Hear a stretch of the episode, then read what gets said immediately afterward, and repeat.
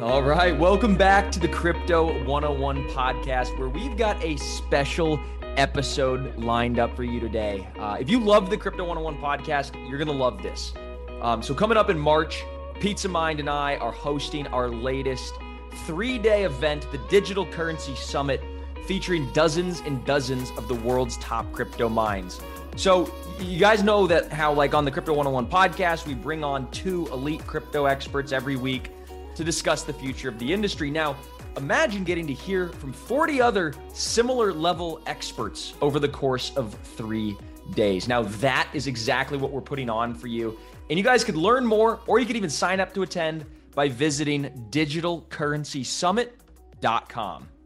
And to get you pumped for the event, we want to use this podcast episode as a little preview, a little hint of what's to come. So, our last digital currency summit was a smash hit. It was a ton of fun. Uh, we, it took place in November, uh, and we had a ton of awesome conversations, including two in particular that I wanted to highlight for you guys um, today, and that you're about to hear right now. So, uh, first up, I spoke with Brian Gallagher of Partisia Blockchain about really how he's thinking about uh, the future of cryptocurrencies and uh, securing them as well. So, here it is, our November Digital Currency Summit interview with Brian Gallagher of uh, Partisia Blockchain.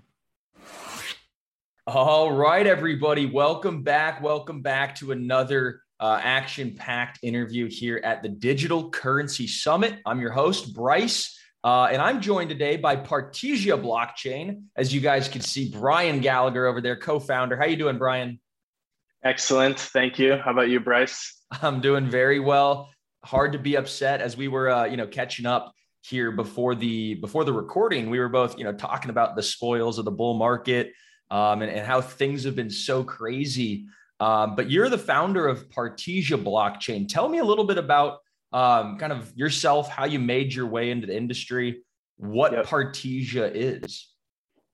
Yeah, so Partisia Blockchain has a few co-founders. I'm one of them. The other is Kurt Nielsen. He's a PhD economist um, in Copenhagen. And then Peter Frandsen, who's our CTO. Uh, he's as well in Denmark. So uh, the company, has been around since 2008, delivering MPC, which is called multi-party computation, cryptography for enterprise. So on commercial terms, dealing with corporations such as Bosch, Tora, SBI Japan. Mm. And what multi-party computation is, is it's a special type of cryptography that allows you to compute on encrypted numbers, encrypted data across multiple parties. So in the blockchain industry, you've heard the term maybe zero knowledge proof is a pretty common term. A zero knowledge proof is a two-party computation. So essentially what MPC does is it takes an existing technology like zero knowledge proof, but it expands upon that so that you can do multi-party computation. And we can sort of dive into the different use cases and why it's relevant and so important that we're merging MPC with blockchain. Yeah, no, no, this a, is this is fascinating bit, stuff because I think most of the viewers who are at home, this introduction already was just like, whoa, what? I thought we were going to be learning about dog coins. Uh, I thought this was crypto. Uh, you were telling me cryptocurrencies have something to do with cryptography. Um, like literally, I think that's what some exactly. people are thinking. And so Partisia Blockchain is actually, you know, a very technologically focused company. You guys are working on the infrastructure surrounding blockchain, right? So, you know, there's a there's a popular company called Fireblocks, for instance, and they use MPC. Yeah to, uh, to do multi-signature transactions for for different funds. You know, Anchorage is another, and there's all sorts of stuff. So mm-hmm. so Partisia is working. Um, are you working more with um, you said enterprises to secure their infrastructure? Are you working on like um, you know multi-sig wallets and stuff for for for institutions? Yeah, so we have a sort of spin-off company called Sepior, and that Sepior's focus is exclusively uh, the use case that you just uh, mentioned, which is sort of threshold key signature manager. Um, and so Sepior is uh, partly owned by SBI Japan, one of Japan's largest holding corporations. And uh, you know they use Sepior technology in VC Trade, which is sort of their big exchange that launches in Japan.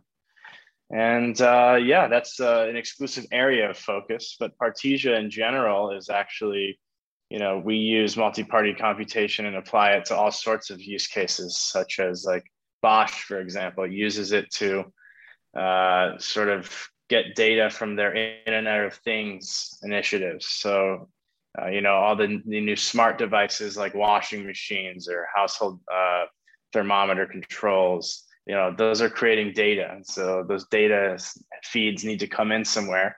But multi-party computation is a privacy technology. So you're able to sort of protect the user's, you know, individual uh, sort of sensitive personal info from being completely attached to maybe their energy usage info. Um, so that's like one use case that's different from threshold, you know, key signature management. So yeah, by that, far the threshold key signature is the most talked about use case, but there's so much more to it.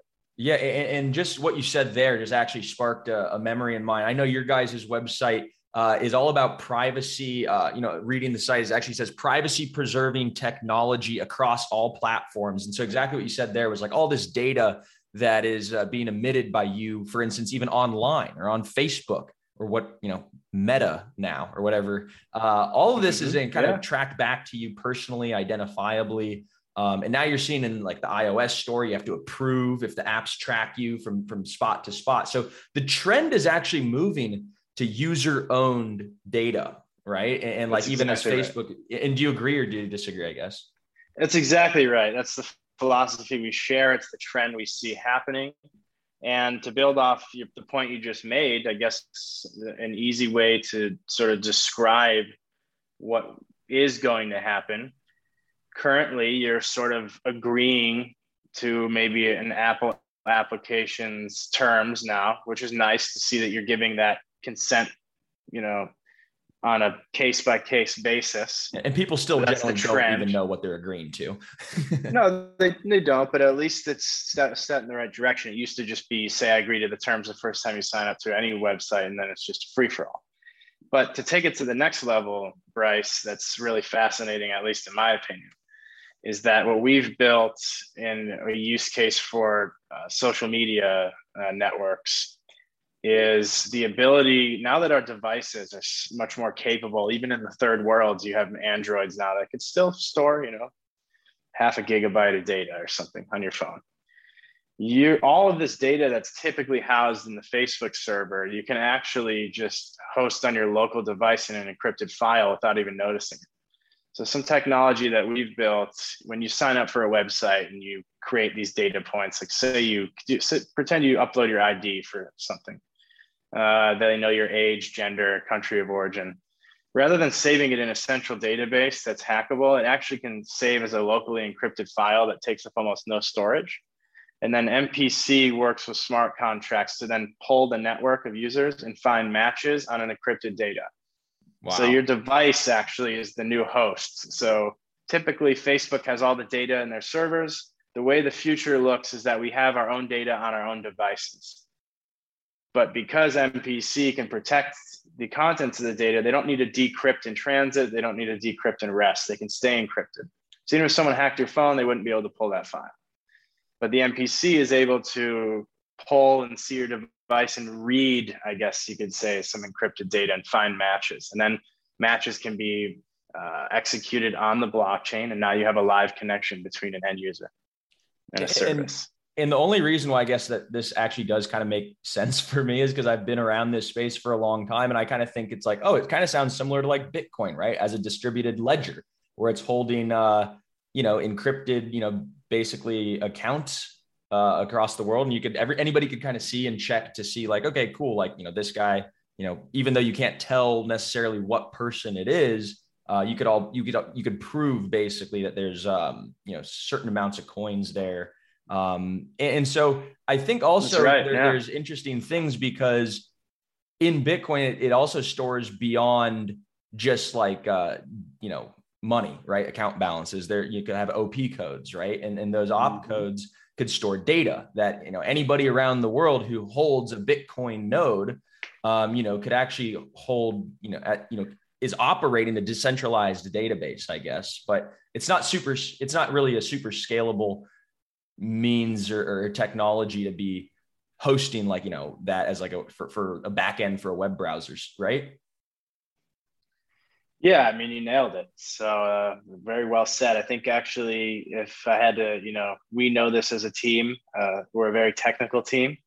So sometimes bridging the sort of explanation to a an audience who may not be as into cryptography as us is a bit difficult. So I think the way you just described it, when this uh, video is over, I take it back to the team. We can, we can use that little bit because it made perfect sense. Cool. All right. Well, well, yeah, we're always trying to connect the dots. You know, crypto. We got the crypto 101 podcast. Always trying to connect the dots. But but while we have you here, I mean, you know, you're the expert in cryptography. You're the expert in, in computer science. So let's continue to get your thoughts uh, around where the future of Web three is going. I know we've talked about some, you know, decentralized use cases. What what are some other technical or maybe structural developments? I know you mentioned zero knowledge proofs, stuff that gets you excited, stuff that really motivates you, um, and especially the team at Partisia. What do you guys, what you guys are building? Yeah, so I think uh, one key point that you mentioned in, earlier in the call is, you know, uh, cryptography. You know, cryptocurrency, cryptography so uh, we are a, crypt, a team of cryptographers. Um, uh, and we design everything we do in order to sort of use cryptography to advance the industry and um, unlock new use cases. And so with Partisia blockchain, we call ourselves a layer one plus two solution. So on the layer one, we've architected and designed a, a pure blockchain that solves for a lot of the existing issues, uh, such as scalability. Um, so we have sharding built into the protocol level. So you can essentially add another shard and add another thousand transactions per second. Uh, it does increase the sort of storage requirements on the node operators. So you don't want to um, add more shards when they're not needed. So we're starting with three shards. we're going to run 3,000 transactions a second. And for the use cases necessary, that's more than enough. I mean, Visa card is somewhere in that range. I don't think we're going to be needing more than more transactions a second than Visa in the early days of our network. But then what we do is we also use MPC to bring privacy to certain use cases that unlocks enterprise ability or consumer ability to conduct new use cases that blockchain typically wouldn't allow. Mm. So to that point, you know, we do see a few trends, and privacy is one of them. Um, there is a huge need for privacy to use blockchains because, for example, one of our early contributors uh, and partners is a huge holdings corporation, and one of their holdings is a port company. Uh, operates some of the largest ports around the world, and they have this issue where they want to use blockchains to track all their partner supply chain data so that everyone can see it in real time and have these permanent records. On a blockchain that's public enough where you don't have to worry about downtime or a private implementation going down or you know failing to be online 24 7 which you get when you use amazon web service or anything else but if you use ethereum for example it never goes down bitcoin it never goes down so they're looking for a public and distributed enough blockchain. But the problem is, if they ran this use case, all of their partners can see the data, but then a competitor could as well. Mm. So that like blocks that. them. Yeah, that blocks them from being able to use public blockchain. With Partisia blockchain, we're able to create extra layers of technology where they can run these transactions on the public blockchain, but create settings where an additional layer or key would be required that could be shared amongst just the partners they want to be able to track certain things happening, but they could obfuscate or mask that from the rest of the network.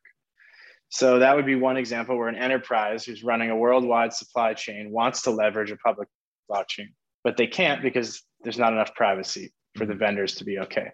So that's the next big trend because that is one of you know infinite use cases that is in the same situation where they want to leverage the ability of to have a really secure open network that never goes offline but they do need some privacy so you know now you can talk about uh, um, you know we fraud detection from banks you know banks can't just share all, all their transaction data with each other because there's private account information that they can't expose but there's ways to now use mpc to sort of comb through a big pool of transactions without exposing the contents of what's within each transaction. But you can flag what would maybe be considered a, a transaction that needs to be checked. And so then that could at least create a system where banks could then start a process to double check and share more information based on, you know, artificial intelligence crawling private data that's running across sort of a public ledger. Um, so privacy is the next big trend. And then we also have a term that we've coined called jurisdiction management. Mm. So we've designed our blockchain to allow smart contracts to deploy, uh, but restrict uh, which nodes can actually host transactions based on certain jurisdictions. So when you are a big company or you know even just a regular user that wants to deploy a use case on Ethereum, if you have a transaction that gets batched into a block that was mined in China, for example, and maybe a dark web transaction went into the same block, uh, that's a problem. Because uh, now your transaction is associated in a block of transactions with uh, maybe a illicit transaction that you know uh, did something illegal. So from a compliance standpoint, that's an issue. So in the future, when as more regulation creeps in on this industry where everything is publicly visible, there's also going to be sort of this jurisdictional uh, requirement where you know you probably aren't going to be able to run your application on these pure public blockchains because as an application you're known and you have end user agreements. Hmm. Yeah, and they're, you're going to need to get, definitely get interesting there, um, for sure.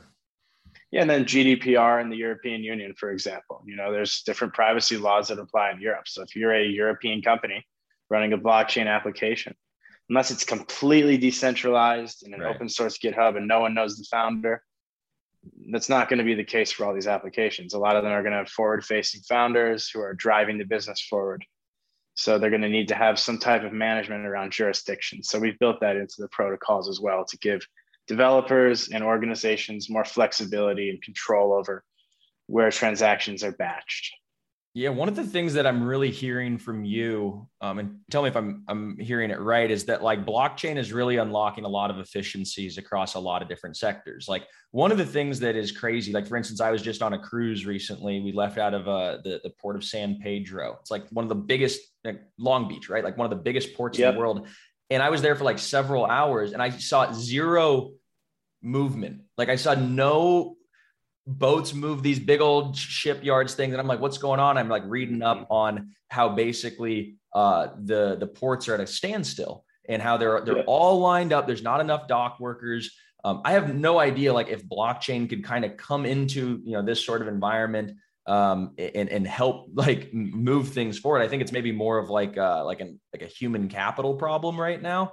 But uh, yeah. i think in the long term and then also like um, like it, it feels like you know it is like kind of a deflationary pressure just like artificial intelligence like how over the long term like adopting these things now right? The, the ai that we use to like sort through uh, you know your your your instagram feed right?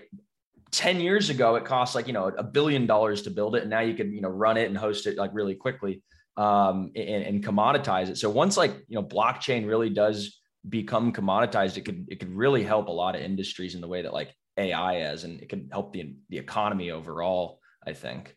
But um, do you have oh, any thoughts? It's, it's it's it's just the importance and ramifications of the technology just goes beyond like everyone's wildest dreams. And DeFi is, in my opinion, the first proof of concept there that really shows how disruptive and how fast it can happen. And the problem with ports like you know in california it's a human problem. That's a political problem.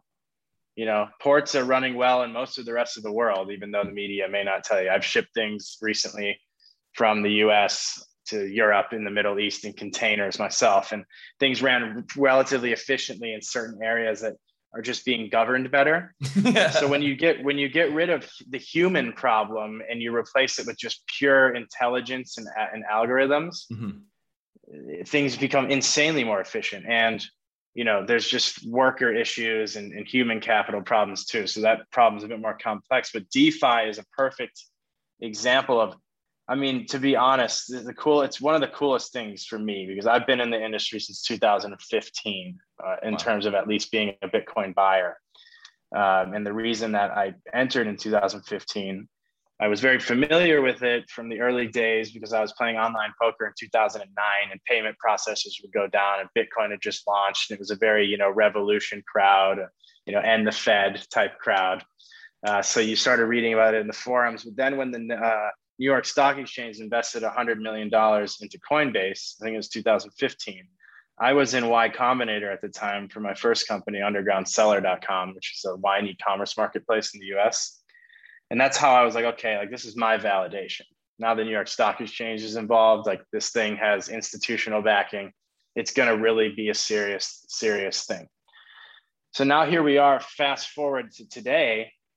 And for the first time, I am conducting most of my business you know, not necessarily like Partisia is a big company and we do all sorts of, you know, regular uh, style business, but using like stable coins, for example, or just paying people in ETH, mm-hmm. right? Or maybe even using Coinbase custody. Like there's so many new products and it is such a better user experience than using the bank. Oh yeah, go to a wire or go to a bank to try and send a wire, and you know it'll take you an hour or whatever, and just you stand in line. There's nasty people all around you. It's you know it's not the way of the yeah, future. and I mean, and some and sometimes it takes two or three days to get a bank to approve a wire to an organization you've been dealing with for two years. It's not mm-hmm. like a new wire they need to research, so it's the, they're just the entire infrastructure around the global banking system is completely collapsing. The fiat scam is out out of the bag. The cat's out of the bag. You oh, know, oh, yeah, like inflation said, is first, here. They're they're it's admitting here. it's not transitory. No, it's it's here and it's game on. I mean, now like in 2009 when I first started reading forums and saw Bitcoin and you know, two plus two.org was the big poker forum and everyone started watching and sharing videos about the Federal Reserve and how there's nothing federal about it. It's a private bank. They print and the creature from supply. Jekyll Island. Yeah, and, and back then, you know, I was in university, and so you're kind of that age where you're like, this is it. Like inflation's coming tomorrow. Like they're just printing us away. Things take longer than everyone else expect. In technology, mm-hmm. when you build a product, things always take a bit longer. You know, development takes longer. So even though we're starting to see the beginning of hyperinflation, who knows? I mean, to me, it should have been, this should have happened many years ago. So maybe this is the moment where it's really breaking down. But when you look at DeFi and the ability to just put your stable coins into, you know, audited protocols and receive amazing yield, or just go through someone like Gemini, who's regulated with insurance and still get 8% on your Gemini USD dollar, it's over. I mean, why would you ever store a ton of money in a bank in, in most of the world? America is still fortunate. We don't have negative interest rates. If you're storing euros in a bank in Denmark, you're paying the bank to hold your money. Yeah. You're losing a percent crazy. a year. So that's here we are. You know, this is it. Yeah. And and we could we could really go on. I, I know we, we've got a hard stop here. I've, I've got a couple other questions. Um, but but generally speaking, time, so no problem. Okay, awesome, awesome. Yeah, I, I would love to know like um, I guess like um, one significant milestone that that Partisia blockchain is really proud of that you guys have hit, um, and then one other milestone that's maybe right up around the corner. Um, yeah, so we just deployed also, our Rust. Also, like yeah. to um, frame this in. Um, I, I know you guys have a big network launch coming up too. Yes. Yeah, so we we have probably over 100, 150 whitelisted node operators already powering our test net so that the Genesis block can deploy mid late December. But the big uh, deployment we just made a week or two ago was that we um, have our new smart contract language, which is Rust WebAssembly and it's great because it's scalable. So i mean you know most everything's in java you can still write in java on our blockchain but when you talk about really computationally intensive transactions using like a mpc oracles and you know running a zero knowledge computation on a massive healthcare data exchange for example which is something that we're going to you know announce later. We have a huge Wicked. initiative in africa uh, where 55 countries are opting into a big uh, healthcare data exchange uh, so fantastic. the details on that will, will come out in the future. But um, the point is with Rust and WebAssembly at the smart contract level, the, that will be able to handle uh, some of these major you know zero knowledge computations that use cases will require in the future. So we're way ahead of schedule. We actually you know didn't plan on pushing that until later next year, uh, but we reprioritized some things and got it done. So that was deployed. But then the next big milestone will be after the new. This is the story of the one. As a maintenance engineer, he hears things differently. To the untrained ear, everything on his shop floor might sound fine, but he can hear gears grinding or a belt slipping. So he steps in to fix the problem at hand before it gets out of hand. And he knows Grainger's got the right product he needs to get the job done, which is music to his ears. Call, clickgrainger.com, or just stop by. Grainger, for the ones who get it done.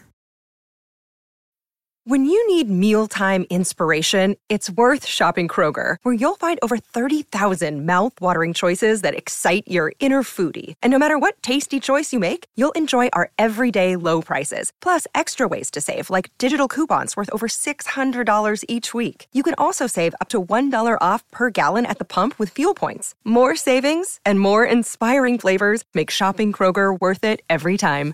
Kroger, fresh for everyone. Fuel restrictions apply year, you know, early in the next year, when we actually start releasing a lot of the zero knowledge computation capabilities that the developers can, you know, grab it out of the box. Mm. I think just to give a short, really description on why blockchain and MPC, this is super important typically when Partisia would sell MPC technology to an enterprise, you basically have let's call it three entities who want to share data with each other but can't reveal the sensitive contents from within. So you establish a private MPC network. You spend several months with three different firms plus Partisia negotiating term, commercial terms, and legal agreements. Then it gets done, and then you have to start building everything after everyone agrees and pays, and then things move forward and then you know several months a year later you have a network running and then they start but it's only a three person network. So it's not really too very distributed. The network can break down and things can fall apart. Um, but you know they don't if you have good you know organizations running these these products. But the point i'm making is there's a high barrier to entry to leverage this type of technology on an individual by individual use case basis so for the first time ever, what we're doing is we're bringing these open source libraries that we're going to, you know, open to the public from our foundation. And we're going to let any developers strap into a really distributed, really robust, strong, decentralized network of node operators, then give the developers these libraries to deploy their own privacy preserving use cases. So you have this first ever opportunity where developers can come and leverage this technology out of the box where to date, typically you had to be an enterprise that would get engaged Partisia or a similar company on commercial terms. And there are not very many companies.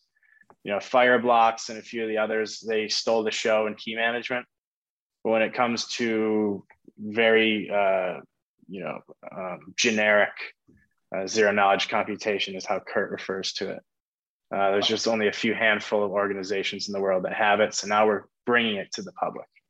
Interesting. There's a couple things uh, I was, I was just taking some notes on there that are interesting that you mentioned. I want to kind of touch on. So you mentioned that uh, Partisia's uh, base layers like coded in Rust, and I know Solana is also coded in Rust. And so, will there be any opportunities for applications to be ported over? Um, for instance, sometimes you know Ethereum uh, competitors are, are EVM compatible, and it's you know bullish for them because you could have an Ethereum coin that's just you fork the code, it's the same exact code, and you could have an application working fine on, on your new blockchain. Um, did, it, anything like that that's going to be having some crossover between other yeah. coins? Yeah, so good observation. And basically, without it being anything official, I think there's a growing consensus in the community that sort of Rust WebAssembly is the direction many people are heading in. Even Facebook and their blockchain teams are working on Rust WebAssembly. Ethereum, I believe, is heading that direction as well. Mm. So uh, I think it's there's a general consensus building that it is sort of the way to go. So big projects are aligning in that direction, not necessarily on purpose. I think it's just the technology speaks for itself, and so that creates a much uh, more robust interoperability opportunity which we intend to leverage. And you know, we call ourselves a layer one plus two, so we are an oper- interoperability play. I love that. Um, and then uh, Brian, my my final question is a bit of a doozy, but it's um, it's just your thoughts around incentives. And so you're bootstrapping a network from the ground up. Lots of different competitors. We saw DeFi Summer, you know, last year basically give birth to liquidity mining, which is like an incentive for users to come and you know really stick around this uh, this DeFi network. And there's yield farming. And so I'm I'm curious about how Partisia will uh, attract users and then also not fall prone to you know vampire attacks or basically where people uh, you know stay on your network for a little while there's incentives and then if the incentives dry up okay boom they go somewhere yeah. else right yeah that's that's a that's a hard thing to balance and my co-founder Kurt's, you know, he's a PhD economist, and but his specialty is in game theory. So he's the one designing all the incentive layers and schemes. He's the guy uh, for node operators as well as you know application developers and just baseline users. So there's a lot of thought and time that goes into this. Um, you know, it's liquidity mining is a big one. Um, I think the thing that we've done well at least on the node operation side, is that everyone who's bought into the project is pretty much on four year unlock schedules. Fantastic. So everyone's locked into the long run regardless, you know, so the incentives are aligned for everyone to do the best job for the network because they aren't just able to get in and out quickly.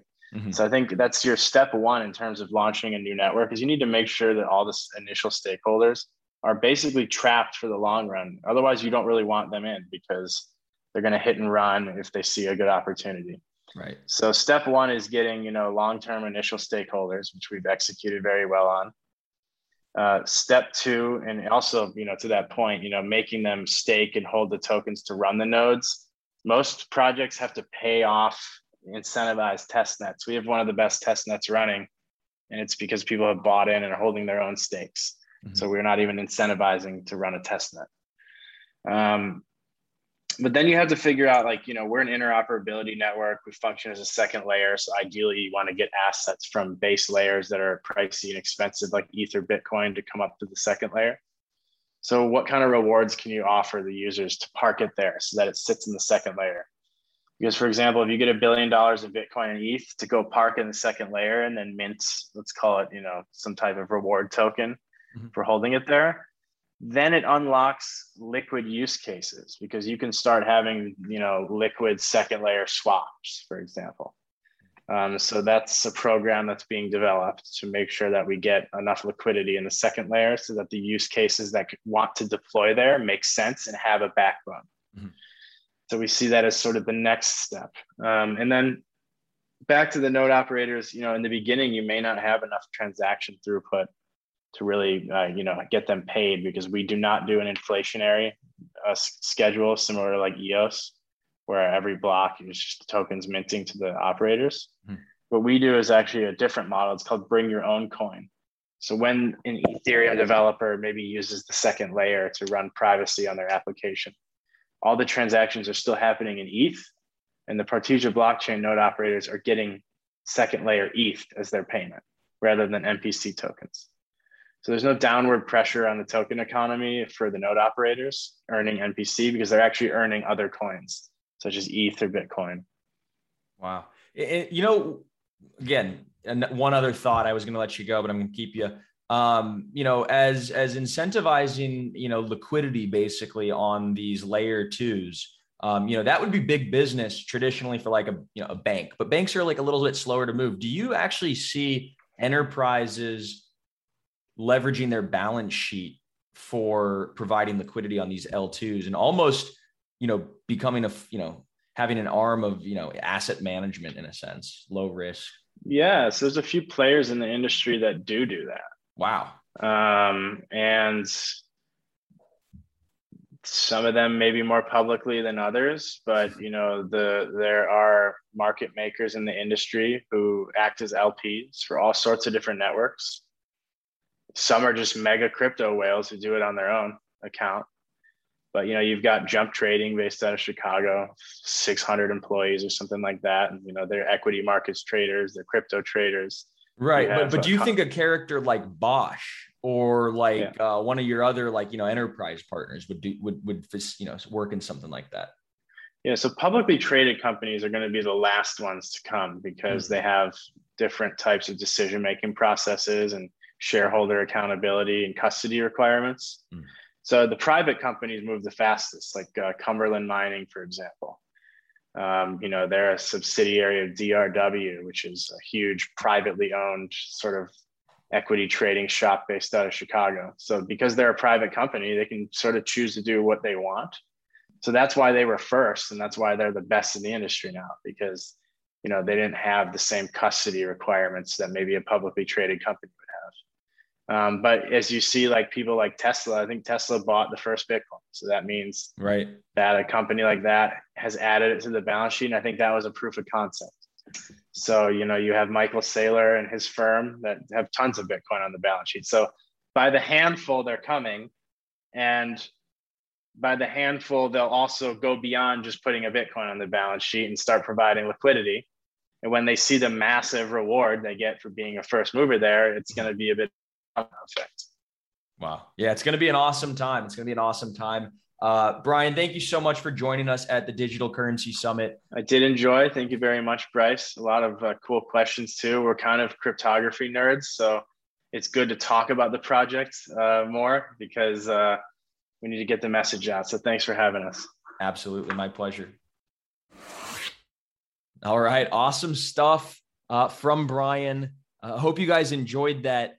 But switching gears a little bit, somebody who, who's much different comes at the market from a you know vastly different perspective than Brian, um, and who's trying to accomplish a lot of different things. Uh, is our friend John Purefoy, uh, and we spoke with John. Uh, who he he runs the Floating Point Group, uh, and we're talking to him about how crypto enters the mainstream and really the changes that the industry has gone through over the last year in order to get us to where we are today. So here's our interview with John Purefoy, CEO of Floating Point Group.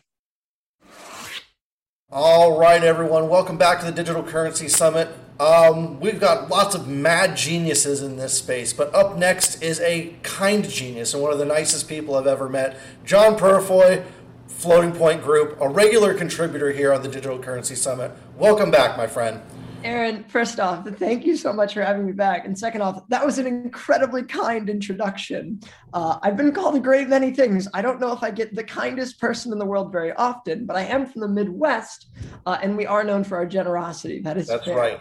And you've been very generous with all your information, all your thoughts. Um, which are some of the best and most profound in this space. So I just call it like I see it. And we keep calling you back every time because the content you deliver is really one of a kind. So I want to shut up and just turn the, the, the forum over to you. What are you looking at in this space right now? What excites you towards the end of Q4 2021 going into 2022?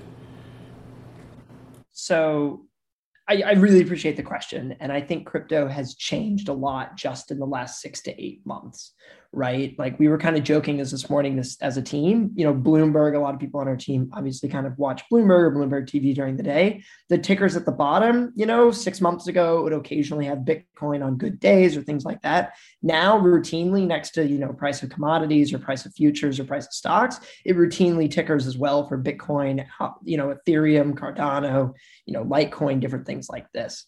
Um, and so I think the pretty shocking part about this is that crypto's very much entered the mainstream, right? I, I think people pretty much understand that. And I think that you've seen a lot of that happen in the past six to eight months. And so I think to your question, what is particularly exciting about that and was particularly profound is that you now have an amazing opportunity right? You have an opportunity for the crypto projects and crypto ecosystem to start delivering on actual underlying use cases and underlying methods where we can really start to disrupt commercial and consumer workflows in many different ways. And I think you're going to see a lot of this in the next six to eight months, right? I think you're going to see some of it kind of in fun ways, right? With some of the DeFi and NFT games and different things like that. I think you'll see some of it in more serious ways with Visa, MasterCard looking at for payment rails on the back end. And I think you'll see it more in like trading ways too. So I think if I were to really categorize what I think the next six to eight months will be, it's going to be continue with that evolution of that transformation of you know more mainstream, more institutions. But I really think you're going to actually start to see a focus on in terms of people actually buying these things to use it or using it in different personal workflows or commercial or consumer in different ways. Um, those are at least some of the high levels of it. You know, I think I think there's a couple different areas to go deeper on in terms of you know how regulation is going to develop, how some of the DeFi protocols will develop, um, some of the individual products. But I think at a high level, that's kind of how I see it. Well, that sounds amazing. I know, you know, for years now we've been in this space watching the very building blocks get formed and then connected, and the tokens were just speculation. No one really had any intention of using them. And I said, well, you know, after this, we need a bunch more developers to come on and build applications that people can actually use. And we're starting to get to the beginning of that stage now, where countries and small businesses can actually plug this stuff into their QuickBooks or their Paybook and actually denominate values in Bitcoin or transfer stablecoins in and out of their bank accounts next to their fiat money. So it's amazing to see this transformation finally taking underway. Like the laws have passed where banks can custody stablecoins and Bitcoin for that matter now here in the US. Uh, while they haven't rolled out those services yet, I would expect them to come in the next six to eight months. So uh, that is a tremendous thing. Yeah. The world's changed a lot in the last six to eight months too. What about that has particularly caught your eye, and how can crypto, I guess, help us get back to the old normal and reject the new normal that they're trying to put on us? Yeah, so maybe I'll, I'll, I'll comment on a couple of things that you brought up too, because I think they're really interesting. So one of the fun things you mentioned is central bank digital currencies and kind of some of the interesting initiatives. It's actually something I really respect on you guys' show and podcast because I think you guys do a really great job of kind of explaining and kind of analyzing, okay, what's happening in different parts of the world and how's that kind of motivating where things are going and, and I think one of the most fascinating parts about the central bank digital currencies is particularly when you look at like where different parts of the world are. And Holland and Knight did a really amazing kind of webinar about this, right? Where China is probably by far the farthest, right? It's funny right now. People are kind of talking about the Chinese crackdown and kind of things in Asia really con- consolidating and kind of being done under a lot of regulation. But if you actually think towards the mechanisms of why that is, right, or at least kind of what possible motivations are, the reality is the China central bank digital currency, right? The digital yuan has been being tested for a long time. It started being developed in 2014, 2015. It's now done over $5 billion in transactional volumes. And you're seeing them trying to partner with different vendors like McDonald's to more or less kind of service them across the entire China mainland, right? And so the reason I comment on this is I think it's very real, right? I think that these kind of things like digital currencies or central bank digital currencies, right, they're very real and they're non trivial. One interesting fact on that, right, is a lot of people suggest that the 2022 Olympics in China will actually largely be China's kind of first stab at forcing people to use the digital yuan. Um, and so the reason I say this in particular as it kind of relates to this discussion is one, I think one of the things you're really going to see happen in the next, you know, three to six months is countries getting serious about this. In the US, you saw this with the House resolution, you saw this with the working group, the blockchain caucus is gathering more attention and more detail. And the infrastructure bill was actually a really interesting first step at that, right? You saw a lot of people in the infrastructure bill talking about crypto and actually understanding, okay, what's going on. Um, and I think the important part about that is education, right? I think people that are in government and in different parts and different industries need to understand what's going on. Um, it's part of the reason why I think you guys' podcast is really cool, right? Because I think you need to be able to educate people at all levels of, of understandings. So, so, so I think when you think about the building blocks, right, you kind of think about it. Okay, education needs to happen. That education needs to drive regulation. That regulation needs to drive larger organizational involvement, whether it be from financial institutions or nations and sovereigns. Um, and to the second part of your question, which is okay, how can crypto use it to kind of reject, you know, this old, you know, get us back to like kind of a, a, stable point, right? It was funny, me and you were kind of talking about how with COVID and everything, everything is so much in flux, right? You kind of talk about like, you know, people having to be watched and monitored for different vaccines or different kind of where they are, right? We're actually building out a presence in Singapore right now, and their regulations are incredibly, incredibly more constricted than the US. And anyway, the reason I say that is to your point on building blocks, I think you're right. I think all this starts with an education, right? It's a matter of are people and like are people aware? Do they understand the, both the benefits and the cons of some of these items and these technologies? Um, and I think that's still kind of yet to prove. I think it's still kind of yet to see. But I think the part that I'm excited about is kind of seeing the role that'll play in the next six to eight months and really seeing where that will go. There are many parts in the world that have been struggling for hundreds of years for one reason or another, or they're just emerging. You know, maybe they just got electricity, they're still struggling with clean water. And the idea of a brand new, fair stakeholder capitalism kind of world sounds great to them because regular capitalism really, really hurt them. But here in the US, we've been number one. We don't like change. There's a lot of people here in Texas that still only accept cash. So, how does you know, crypto and all this coming technological change, you know, really going to affect the U.S. So the U.S. is really like, I talk to people from other countries and they say, well, we all look to the U.S. to make decisions for us because they're number one, they have the highest level of education, they're still the world leader despite all the problems that we have here. And that made me think, like, really? You're looking to us? Oh my God, you, you don't know how screwed up you are.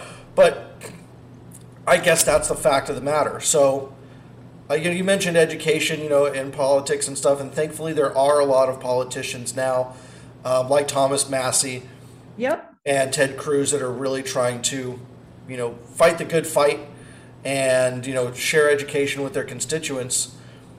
What can you know the average person do to at least get educated, even if they don't approve of any of this stuff, even Bitcoin? What's the best way to try and at least understand what's going on, whether yeah. they like it or not? I think it's a brilliant question. So I'm from Missouri, and in Missouri, you know, we're like the show me state and whatnot. Um, and so I would almost argue that using it is probably the best method of education, right? I think when someone for the first time says buys Bitcoin or Ethereum and sends it between addresses, and you really start to understand and appreciate wow okay this address really doesn't have my name on it right? This is literally in a nether where it's not anywhere. And i think it's also really important to break off just centralized exchanges right? Like i think it's really important to buy it say on coinbase or you know buy it on binance us or buy it wherever and then i think send it actually to kind of your own wallet right? Where you can control the currencies yourself and then do that. And i think the important part about that is i think it teaches you a lot about how those money flows are so different than traditional flows, right? Crypto is insane because crypto is a bearer asset, right? And it's really important to note this idea that it's literally like you're sending gold between different places. You're, you're sending an asset where that asset is physically it. It's not representing, you know, a note or an IOU to a bank that has a bunch of money and if everyone comes and gets it, there's a problem. That money is physically yours. And there's a lot of responsibilities that come with that because if you lose those things, you cannot get them back. But at the same time, that's a pretty empowering idea because now you no longer have ideas of other people being able to block you or blacklist you or kind of control you. Um, and I think it's really powerful, right?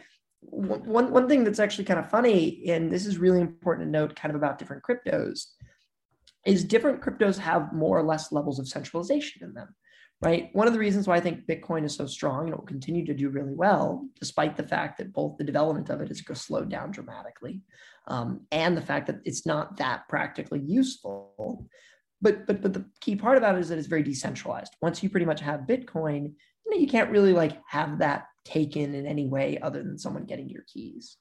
But if you compare that, say, to something like a USDT or USDC, where it's more backed by, say, central bodies and there's regulators in it, right? They can actually do things like blacklist your coins, right? It's actually funny. There, there's actually a number of USDT and USDC addresses that have been entirely blacklisted.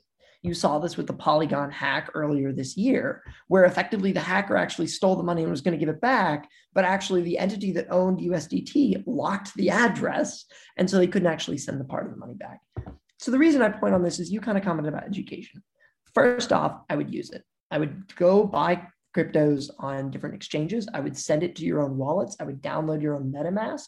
And then I would start using it in decentralized apps. I'd play some NFT games. I'd swap it a little bit on different places. I'd try some lending protocols.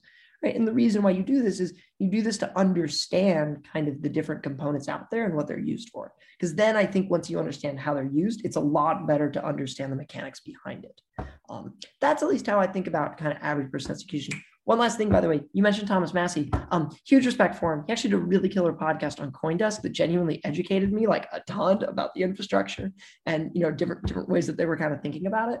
Uh, and so I think those are like really interesting points. Um, yes. And then you, lastly, your point on the dollar hegemony. Yes, petrodollar is I think a very key topic, and it's very important to talk about in the context of crypto. Um, so we could probably do an entire segment just on that. Yes. Yeah, we'll definitely have to have you uh, back on the podcast do a much longer episode. Got a few more minutes, unfortunately. But before we let you go, I want to know some things about Floating Point Group. Tell us what you're working on. You mentioned the expansion into Singapore. Tell us what you're building and who can leverage what you're yeah, doing. I really I really appreciate your question. So we're Floating Point Group. We provide prime brokerage services to crypto institutions. So we do things like order execution for large quantities. We do things like offering custody and settlement systems for different hedge funds, asset managers, venture capitalists.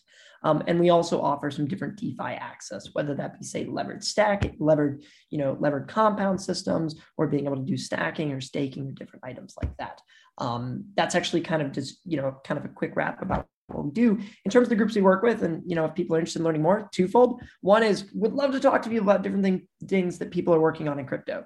Uh, the reality is that when we talk about institutions in crypto they're not really what you would imagine for a traditional institution. All too often it's kind of one person that's been trading a bit and the price is 100x and they've done very well. Um, and so I would say that if you're working on stuff in the crypto space and you want to maybe talk and kind of see different ways that maybe we can help each other, would love to kind of speak. And then the second way that I would always say it is crypto is a very growing ecosystem right now. And it's just always kind of good to know more people and kind of know what's going on. So if people know good projects or kind of are seeing good projects, would always love to kind of connect with different fronts on that. wow. All right. Uh, John, awesome dude, talks super quick, but smart and sharp as attack. And that's the two interviews right there. Okay. Um, and those two interviews, we just wanted to give you a small taste of what you can expect coming up March 8th through March 10th. Again, to sign up for the Digital Currency Summit, visit digitalcurrencysummit.com and snag your ticket today.